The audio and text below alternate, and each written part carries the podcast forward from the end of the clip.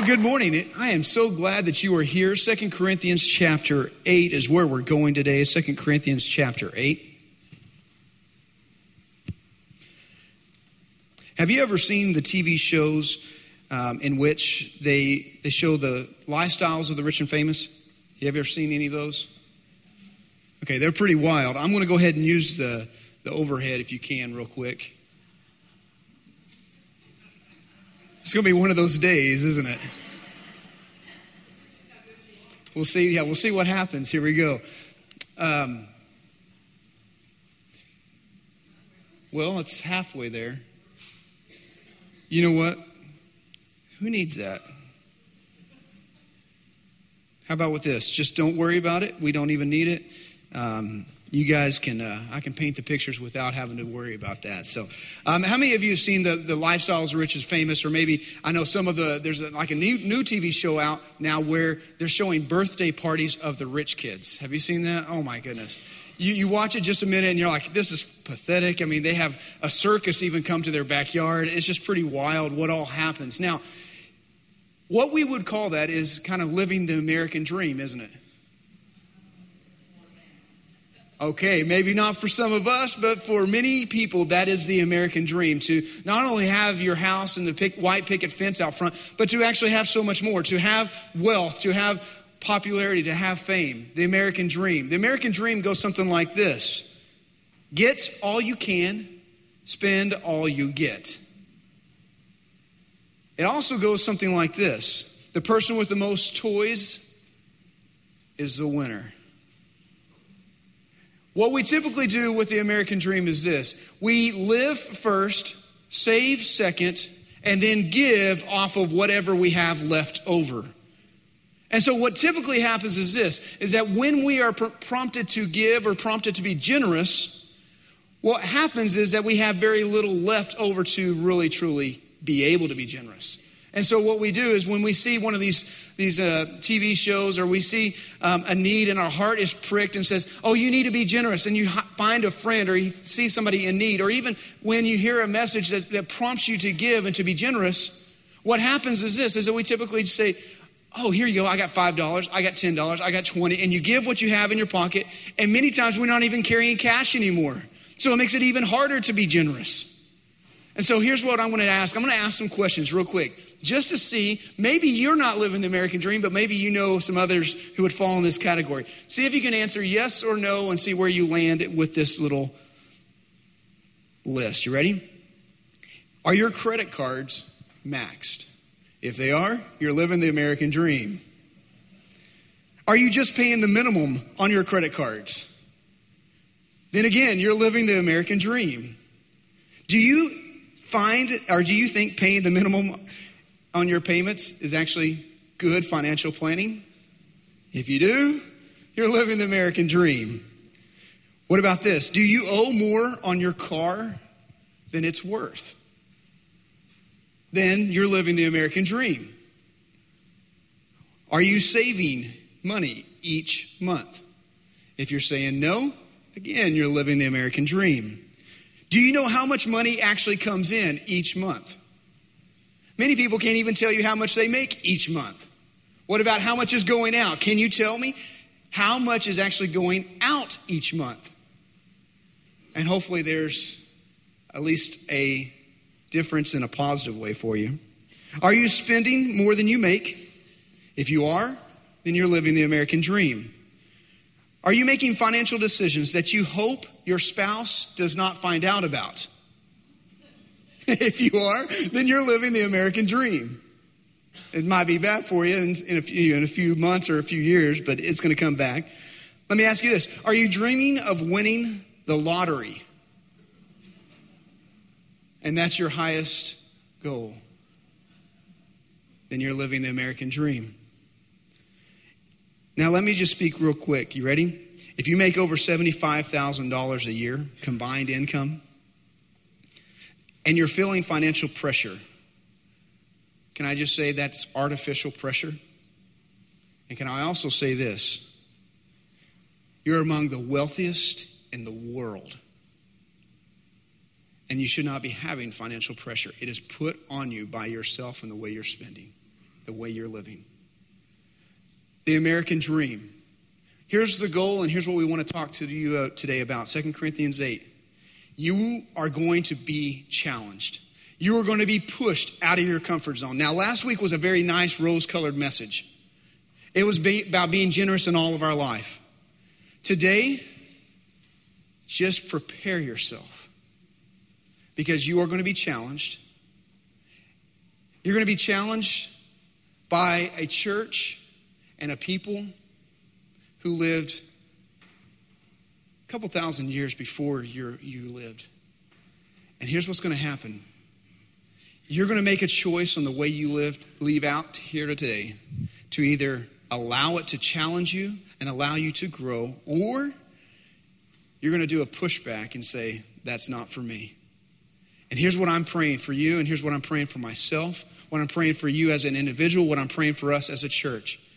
That we as a people before God would allow Him to speak into our lives and to do whatever He's asking us to do.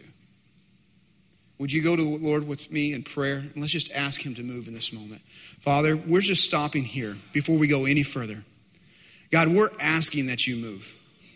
God, today as we talk about finances, we know that there's we know that there's just a struggle. And anytime a church talks about finances, we know that Satan is working and moving. And God, it just it wells up inside of us. So, Father, I'm asking before we go any further that, Father, your spirit would have freedom. That, God, we would have hearts that are ready to hear. That, God, we would have minds that are willing to accept what you're asking us to do. And, God, I pray that you would receive all glory and honor from this moment. In Jesus' name I pray. Amen. 2 Corinthians 8, would you stand now for the reading of God's word? 2 Corinthians chapter 8. We looked at verses 1 and 2 last week, and so here we go. We're going to go into verse 3. It says this. Again, we're talking about the Macedonian church. And Paul is, is talking and writing to the Corinthian church, and he's sharing what the Macedonian church did. And he says, For they gave according to their means, as I can testify, and above their means, of their own accord begging us earnestly for the favor of taking part in the relief of the saints. And this, not as we expected, but they gave themselves first to the Lord, and then by the will of God to us. Accordingly, we urge Titus that as he started, so he should complete among you the act of grace. But as you excel in everything, in faith, in speech, in knowledge, in all earnestness, and in our love for you, See that you excel in this act of grace also. Thank you. You may be seated. So here's what we have. Paul is going to begin to walk us through. Now, last week we talked about how that knowledge awakens our generosity and it, it, wakes us up to say, okay, there's something more in my life that I need to be doing than just living. And this week, what's going to happen is this: is generosity. As Paul begins to explain what the Macedonians have done and what they are doing, he said, I just want you to know that generosity impacts the way you live. It impacts your lifestyle. It actually changes the way you do things. If you're going to be a generous person, it's going to flip upside down this entire American dream idea. And Paul begins to say, Here, let me just share with you how these Macedonians are living. You ready? He says, For they gave according to their means. Now, let's just stop real quick. Now, many of us have lived long enough that we understand that you need to know what comes in and what goes out. It seems very basic, but over a large stretch of research, it demonstrates and shows us that the majority of Americans do not budget, do not plan a budget, do not work and live off of a budget. And so, for me to just stop right here, can I just encourage you? If you don't have a budget for your own personal finances, please get one. And if you're saying, well, I don't even know where to start, I don't even know where to go, that's why we started our small groups in Sunday school. That's why we pushed our home groups. We're asking every one of these groups to be going through the basics of financial planning. Why? Because many times, here's what, here's what I'm hearing even from Steve Stroops over here at Lake Point. He says that the problem is, is that people want to give and they want to be generous, But when they come into the church, their finances are so much in a mess that they can't be generous anymore. They don't even know how to be generous. So here's what I'm encouraging you to do. If you don't know how to get your finances in order, jump into one of the home groups. Jump into one of the Sunday school classes. Right now, they're all working through some form or fashion, and it has budget planning in there. And it may be some of you are going, you know, wait, Heath, I'm, I'm still, I'm not really convinced. I don't even know how to do this. Send me an email. I will get you plugged in. There's several people in this congregation that are incredible with finances and with their ability to work numbers. And I will get you plugged into people who are mature in their faith, who understand how to work through the finances, and I will let them help you walk through how to create a budget and then live on a budget. So you send me an email. My email is on the back. You send me that email. I will help resource you in whatever way we can. But here's what's important Paul says they gave according to their means. They looked at their finances, and now remember, this is a Macedonian church. Do you remember what was going on with them? Just last week, we read in the first verses that they were in poverty. Not only were they in poverty, they were in affliction. It wasn't like these guys were having an easy life, like they were living the lifestyles of the rich and famous. They were in the midst of trials, they were in the midst of problems, and yet they understood what they had so that they could be generous with it. And then Paul moves on, and what's the next part? He says, not only according to their means, but what? Above their means. Now, this, this gets a little hard and a little strange for us because above our means, many of us struggle even just to give according to our means. Did you know that the average church in America can expect, expect 50% of the congregation that shows up on Sunday not to give anything at all to the church? 50% of the church attendance will not give anything at all. The next 40% will give some form of tip. They won't ever make it to the 10%. They'll, they'll give 15 and 20% to the restaurant, but yet they won't even make it to the 10%, the next 40%. So 90% of the church in a church attendance are not even touching according to their means. What would happen? What would happen if you and I began to rearrange our finances so that we knew what was coming in and we knew what was according to our means? And then, church, ready for this? And then we allowed God to move in our hearts in such a way that we said, God, we're not only going to give according to our means, but we've so arranged our finances that when you move in my heart, when you move in my spouse's heart, God, when you move and you say, give above your means, we're now ready to do it. Wouldn't that be amazing? You start talking 10% of the church is giving consistently above a tithe or above. What would happen if you went to 20%, 30%, 40%? We wouldn't be having the financial talks, would we? Now keep walking through. He says, not only did they give according to their means, but what else does it say? Ready? He says, As I can testify, beyond their means, of their own accord, freely they gave it. Now, Paul is going to get very interesting as he starts walking us through this. Now he's going to say they gave it freely. They were not guilted into doing it. And let me just let me just help us out. If you're giving according to guilt, there's not a blessing that follows. God never asked for you to give according to guilt. Matter of fact, let's go to the New Testament. And as you go through the New Testament, did Jesus ever ask for somebody's money to personally be given to him? He did one time. He took it, he shared what the teaching was about it, saying whose head, whose face is on it, and then what did he do with the money? He gave it back. Jesus is not after your money. What he's after is that your heart is not focused on money as the first priority. He's trying to free you from living as if money is the main object. So they freely gave. When you come into church, the goal is for you to understand that you are so blessed by God that you can roll in your seat just saying, I can't believe God allows me to give to Him. Hilariously, laughing out loud, saying, God, I, am so tickled that you would allow me to be a part. I'm amazed that you allow me to be a part of things that are going on around the world. God, I'm amazed that you allow me to be a part of what's going on here in, in Grand Prairie. I'm amazed. And I am so thankful. God, thank you. Now, how many of you like to give gifts to your kids, grandkids, your spouse? Yes? When you get one of those really fun gifts, whether it's for the anniversary, whether it's for a, a birthday, when you, are, you went out and you spent time looking for it, are you excited about giving it? I mean, really excited about giving. I get so excited around Christmas time after I start buying some gifts. I get so excited. I, I'm one of the kids. I am ready to give the gifts as soon as I get them. It takes me two to three days, and then I'm tired of waiting.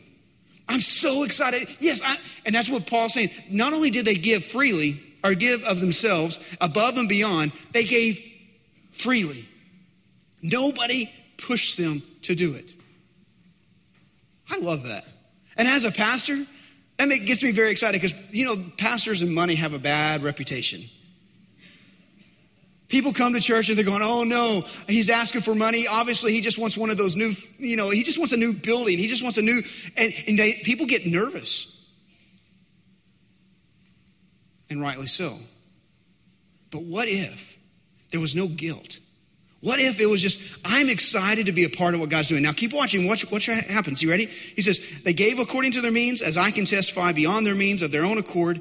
And then verse 4 begging us earnestly for the favor of taking part in the relief of the saints. Does this blow your mind? It blows Paul's mind. Because this is the Macedonian churches, and it's not just one church, it's maybe two and three different churches here that we're talking about in the area of Macedonia. And these are the churches in affliction, in poverty, and they're begging to take part in ministering to other people in Jerusalem, the poor saints in Jerusalem. I think that's kind of humorous. It's the poor Macedonians wanting to help the poor saints in Jerusalem.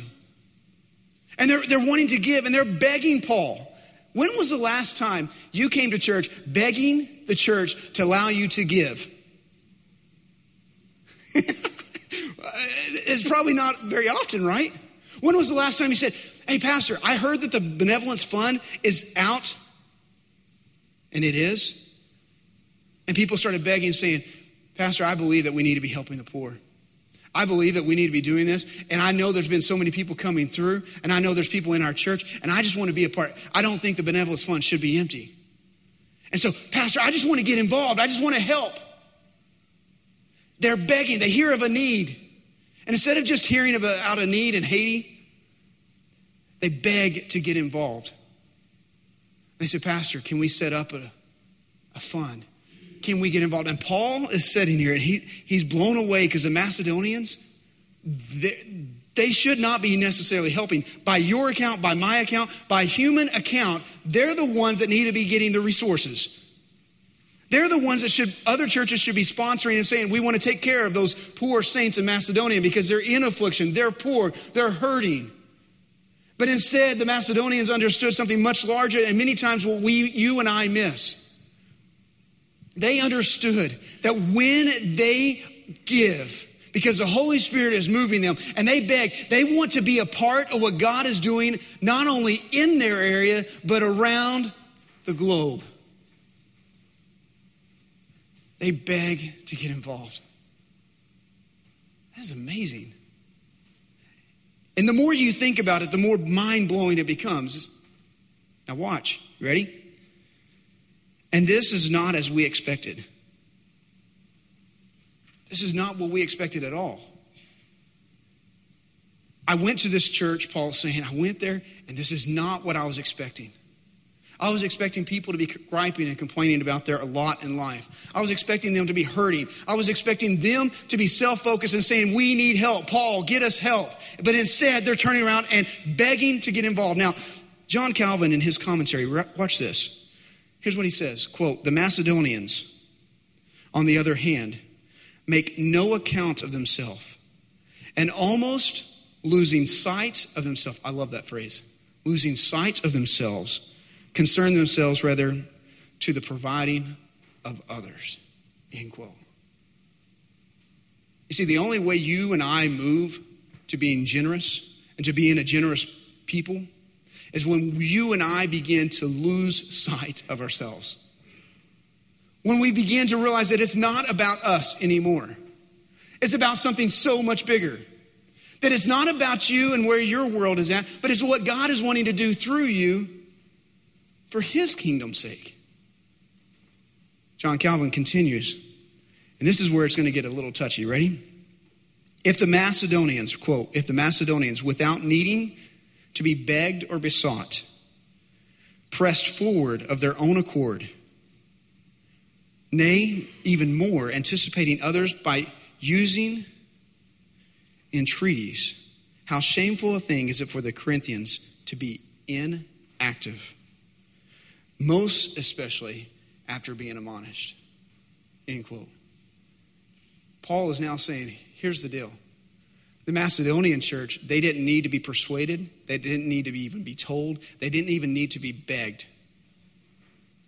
And now the Corinthian church has been encouraged and told the story. Their vision has enlarged, their vision has increased, saying, There are people who are living much differently than you are. What is the good if you sit there and do nothing about it? Paul was pushing and saying, It's really a shameful thing if you, as a wealthy church, Corinthians, sit back and do nothing about it. Church, you and I, we live in the wealthiest nation in the world. We're among the wealthiest people in the world. Many of us not only have a nice home to go to, we have more rooms than we need. We have extra rooms, spare rooms, painting rooms, playrooms, game rooms. We have more than just one TV. We have more than one car. And yet, we find it to be the hardest thing for us to be generous. Does that not grate against your soul just a little bit? It's a rebuke, isn't it? It's almost a rebuke in our lifestyle of how we've set up our lives. I was so encouraged on Wednesday night. I went over to the, uh, the Bible study that's happening upstairs. It's a discipleship class, and they're talking about what it means to be a disciple, taking up their cross and daily following. And they're being pushed and challenged, and they're talking through this. And one of the couples came in and said, You know, we've been coming here for a year, and we realized that yes, we pray, but we haven't really rearranged our lives to follow Christ. And I'm not leading the study, I just came in and happened to be a part of the study.